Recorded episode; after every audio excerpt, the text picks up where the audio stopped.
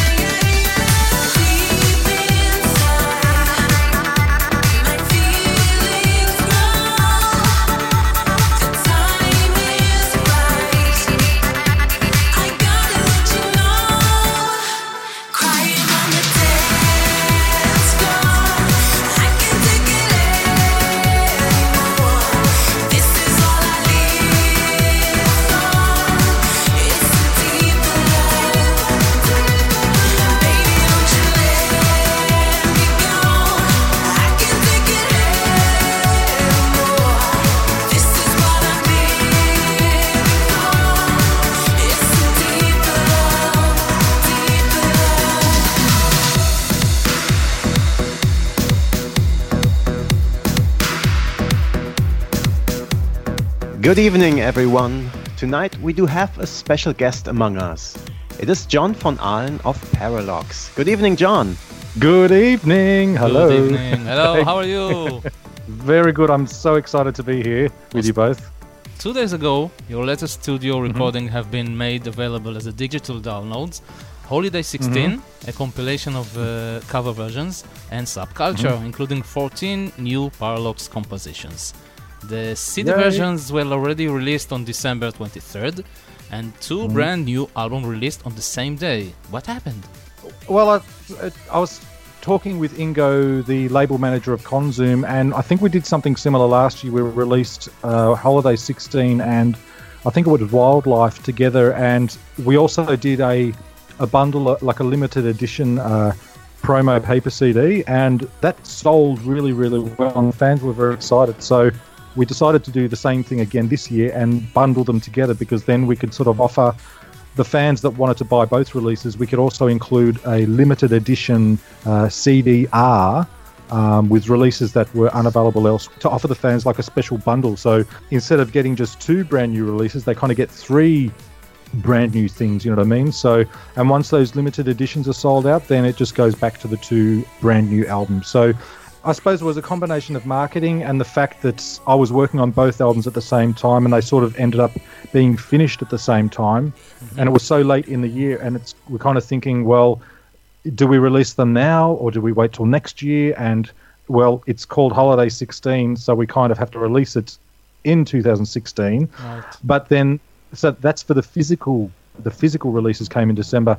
The reason the digital ones have only come out just recently is because we were speaking with a, record label in UK, Energize Records, and so for the very first time in a long time, Parralox has licensed um, their material out to another record label, mm-hmm. which is Energize Records. So Subterrane is coming out on Energize Records, or sorry, it's already been released. Sorry which is why it was delayed so much because obviously we had to do all the paperwork and the contracts and negotiating all that sort of stuff, which is why Subculture wasn't released, even though it was ready. That's why it wasn't released in December last year, which was I knew.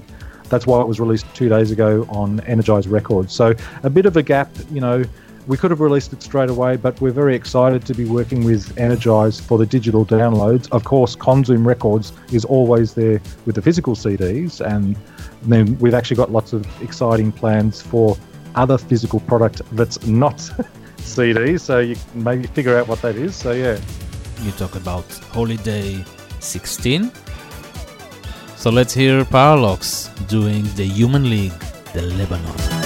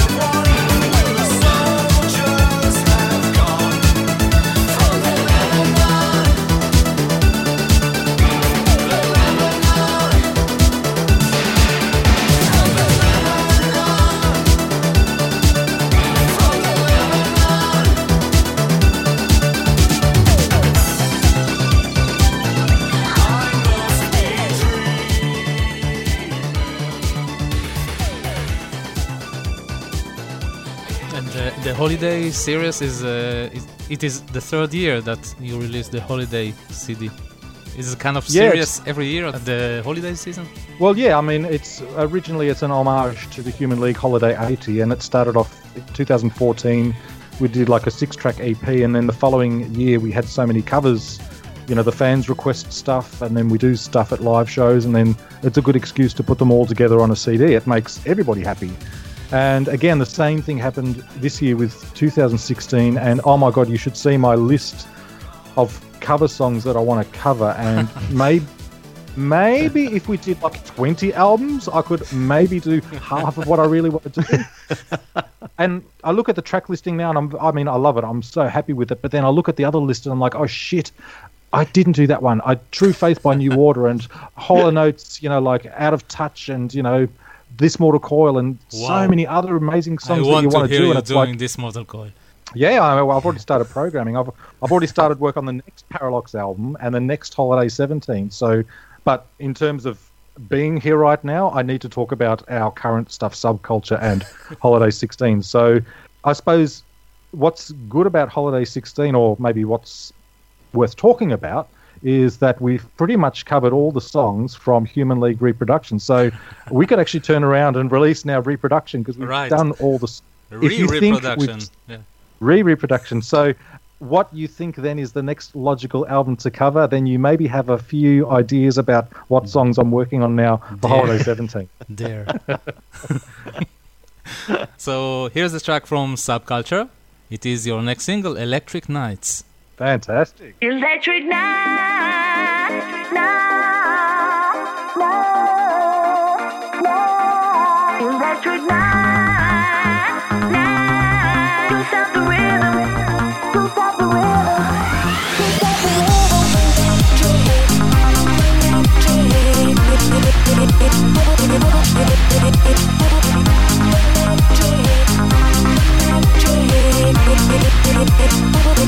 It's a hot wet night. Backseat of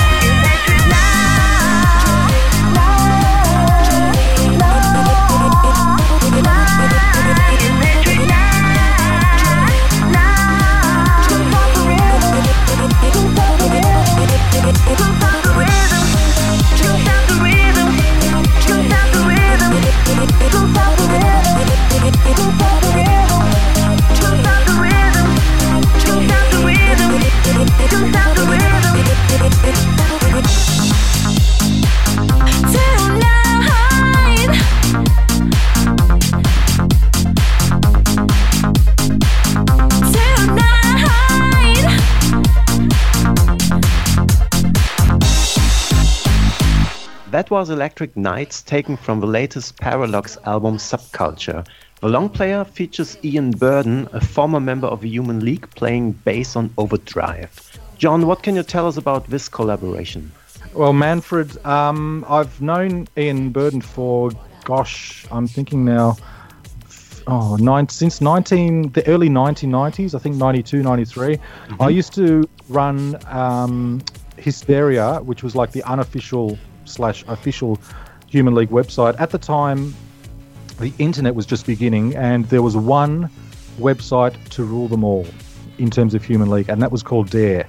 That was run by a guy called Barry Tompkinson, and it was the um, place to go for Human League fans. But it was a very vis- uh, sorry, it was a very text-based website. Like um, there wasn't much visuals, so of course there's always room for more Human League in the world. So I decided to create my own website. Um, and I called that well because his was called Dare. Obviously, mine one was the next step. I called it Hysteria. But the difference was I took a very graphical, like in terms of visual graphic approach to the website. So I mean, I made it look pretty. I mean, Barry Tompkins and I are good friends, so it was like you know a friendly, a friendly rivalry. But um, I mean, we both love the Human League, and we were friends, so that was all cool. Um, so obviously the website grew, and I had you know you with everything in life that you do, you think you know what can I do to make things like a little bit better and a bit sort of different. So um, I had all the usual stuff on there, like um, the discography and the live, and you know lyrics and all that sort of jazz. But I created a section called Dreams, um, something like that, which was essentially like a fan fiction um, page. So what what it included is like when I had dreams about the Human League, and I had lots of dreams about them. Trust me, I would actually, I would write, I would write them down and um, put them on the website and create cover artwork for the dreams. So, you know, because like, you know, when you're a fan of a band, like whether it's Depeche or Yazoo, Heaven Sent to You, Human League, or anybody, you always think, you know, I want more albums, I want double albums, I want singles that never were released, I want remixes, and so you know, I I used to come up with these ideas of this, you know, the things that dreams are made of singles, which uh, I guess it eventually did come out as a single, and Sound of the Crowd remix albums and unreleased things and picture discs. And one day I had a dream about a movie, and at that time I was buying laser discs, which are like, imagine a compact disc except massive, and it was like the precursor to DVD. So it was like a large silver disc that played movies. So I had a dream of a laser disc which featured the Human League, and it was like a James Bond movie, and it had Philip and Joanna and Susanna as the three uh, goodies in the movie, and then and the, three- the three baddies in the movie was Joe Callis, Ian Burden, and Philip Adrian Wright. So you have, you have, you know, like they, were- they were all superheroes, and but the thing was, it was it was like an Avengers sort of slash uh, sci-fi. And when I say Avengers, I mean the British Avengers with Brian Peel and um, Emma Rigg. It, so they all had their superpowers. So um, I think Joe Callis was called Calitron, and he had I think psychic. Ian Burden, because he was a bass player, he had these subsonic powers. So from his hands, woof, woof, woof, he could create these super beams and smash mountains and everything. so then I get an email from somebody, and it's Ian Burden, and he goes, "Hi, my name's Ian Burden. I'm bass player from the Human League. I just saw your website, and I don't want to go into too much detail, but the subsonic use of uh, manipulating matter was very closely related to what uh, one of his uh, acquaintances was doing in real life. I don't want to say too much more about that, but he he stumbled across the website and he couldn't believe that in the real world somebody knew was actually you know studying the actual applications of subsonics in the real world.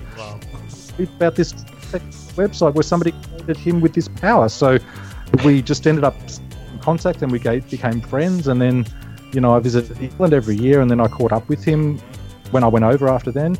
And so we you know we we established a friendship which is great because you know as we all know out there we all love our favorite synth pop bands and sometimes you really want to meet your musical heroes and other times i think it's okay to keep them up there on the pedestal and that's where they're going to stay.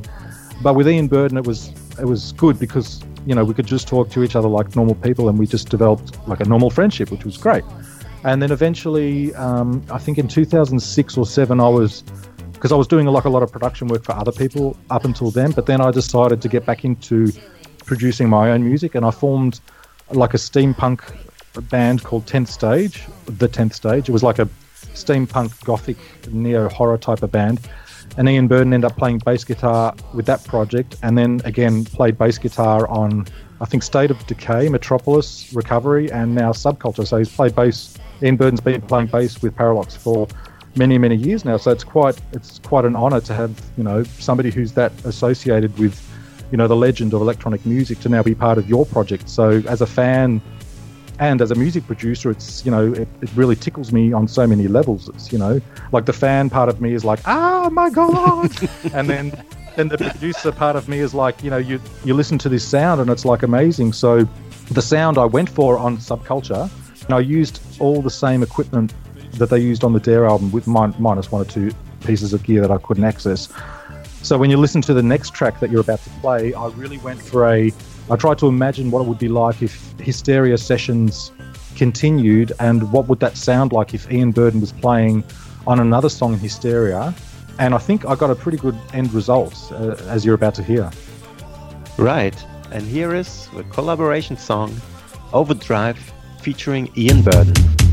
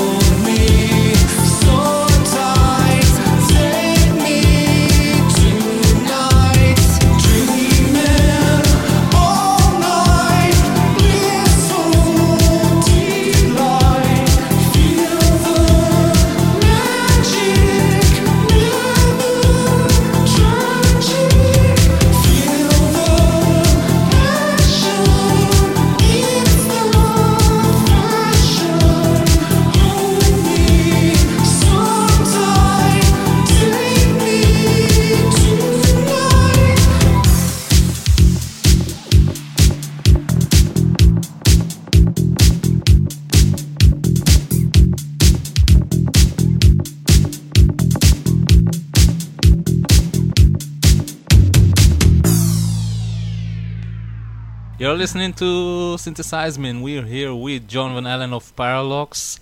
Uh, John, since 2008, uh, Parralox released 10 albums and 20 singles, and uh, your output is enormous. After this, you, you'll have to add a cover to every song you do. The artwork follows a certain style. Has there always been a concrete master plan doing Paralox?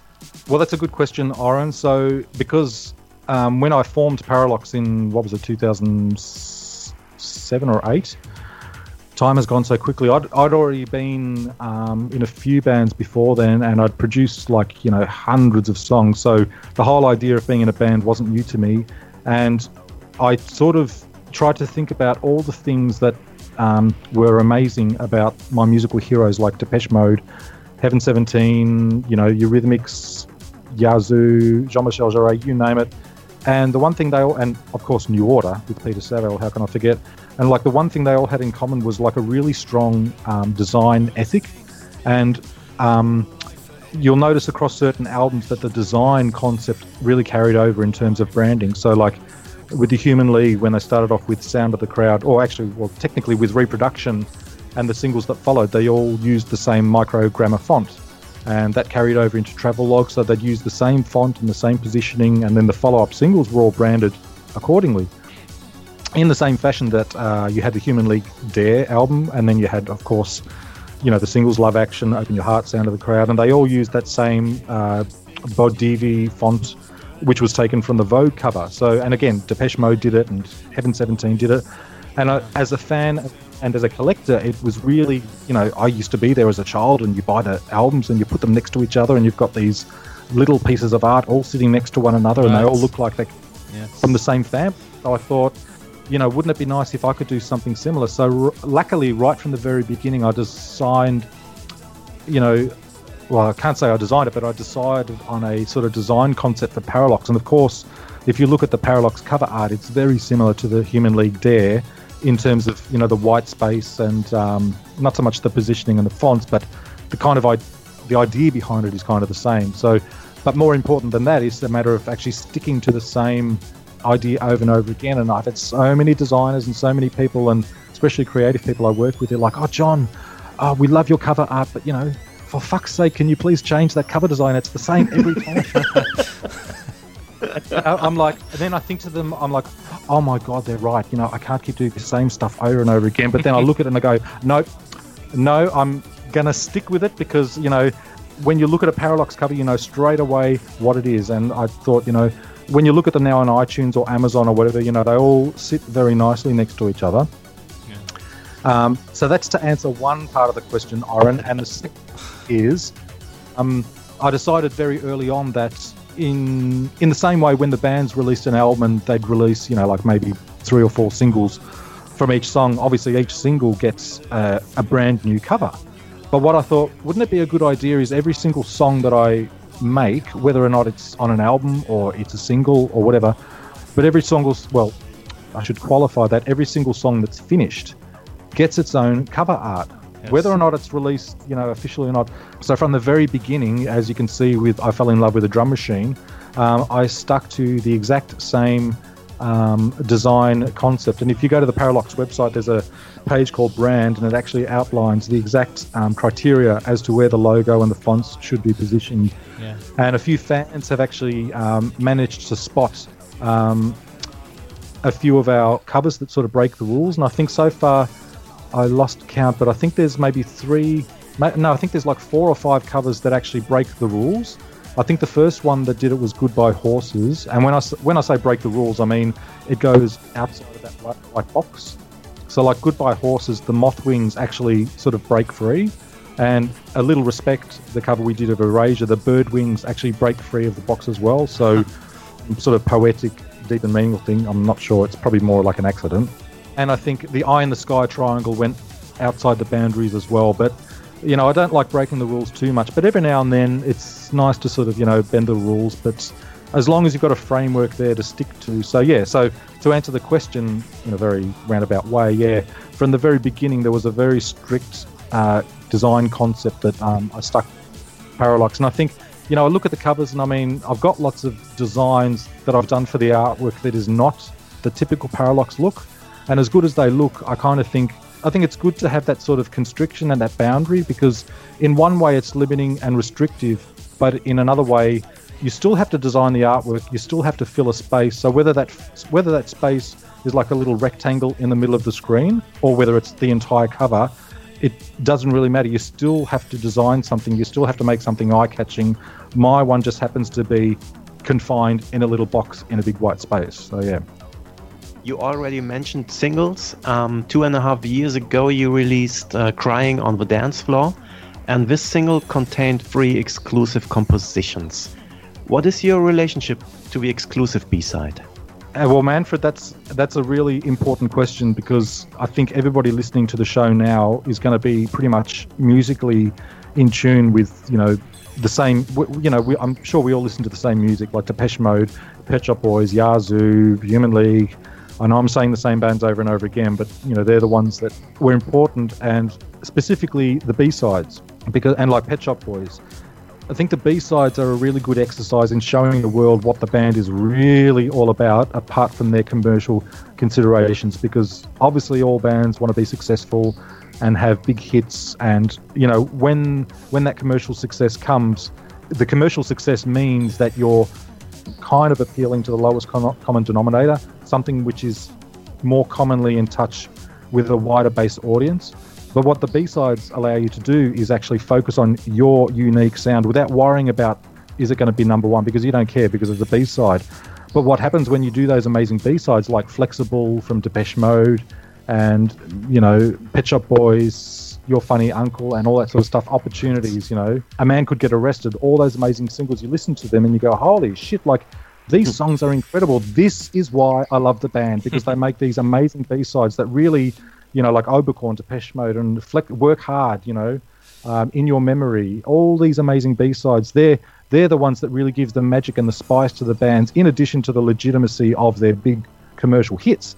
It's those B sides that really give that extra spice to the band, and the band really shows you what they're all about, and it's really giving the fans exactly what they want. I mean, I suppose it's not about giving the fans what they want, it's about the bands showing the fans what they can really do. So I think those B sides are really important in showing the world what the band is all about. So, you know, and, a lot of those B sides, I think a lot of the fans will agree that, you know, your favorite bands, sometimes those B sides are actually your favorite songs compared to the singles. I mean, yes, the singles are great and we all love them, but, you know, there's some of those B sides that are amazing. So, when you're in a band too, then you have to think, okay, now I have to do B sides too, and and you got to think sometimes B sides aren't just B sides. Like you know, where does a B side come from? Well, the honest truth is that usually when a band records an album, they'll record 20 or 30 songs, and only a certain amount will get on an album, and then the rest they're going to become a mm-hmm. B side.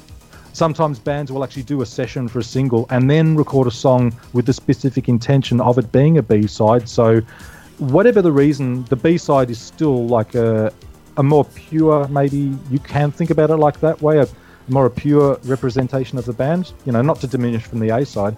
So yeah, when you're in a band, you got to got got to think yourself, what am I going to do for the B side? So, and I suppose a lot of bands, people that are out there in bands, you know, you find yourself in a similar situation. You know, you're either going to have tracks left over from the albums, and they they're such good songs, but they maybe didn't fit with the album for whatever reason because stylistically, like you know, Shake the Disease from Depeche Mode was kind of in between. Just before Black Celebration, it didn't quite fit, and they were changing their style, and it was a bit too poppy. Which you can see how these sort of things happen.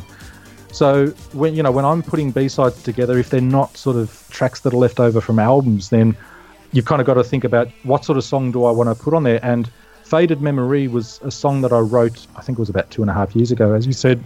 And it's actually the song is about time, fans, pop stars, and fame. So I won't say too much more, but it's about the dynamics of being a fan, the dynamics of being an actual pop star, and your relationship with time and fame. So I won't say too much more, but if you read the lyrics and analyze them, you can maybe understand what I'm talking about.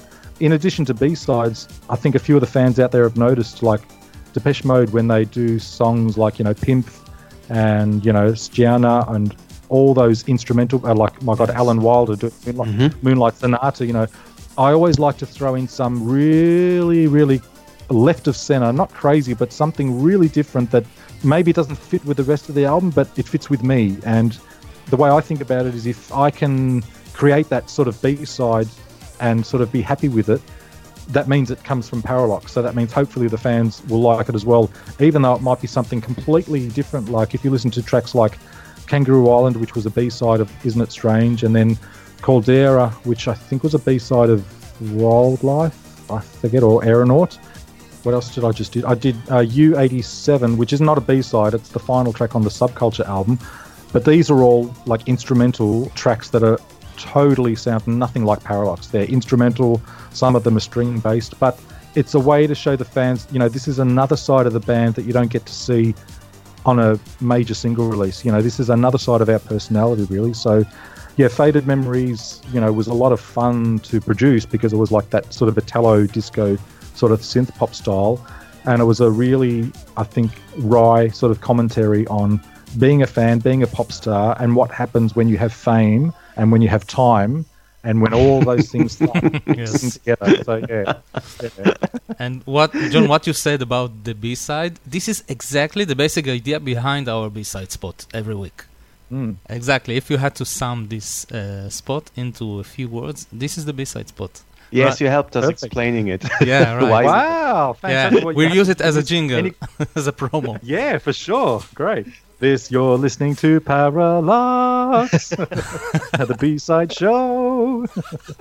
Great. So let's play Faded Memory, uh, taken from Crying on the Dance Floor. Thanks, John, for the wonderful Thank you. interview. Thank you, Aaron, and thank you, Manfred. It's been a pleasure chatting to you, and all the fans, to all of you listening out there, thank you so much too. Thank you and see you soon. Nice. See you later. Bye. Yeah, bye Bye bye. Bye bye.